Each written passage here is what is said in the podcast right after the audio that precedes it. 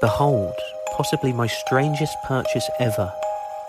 A macabre early 20th century memorial for what looks like a pet mouse named Eric. Poor old Eric is housed within a beautifully made wood and glass coffin with a brass plaque to the front which says, R.I.P. Eric. This is not taxidermy. This is quite simply a decomposing mouse. A mouse who must have been quite the pet to deserve such a memorial.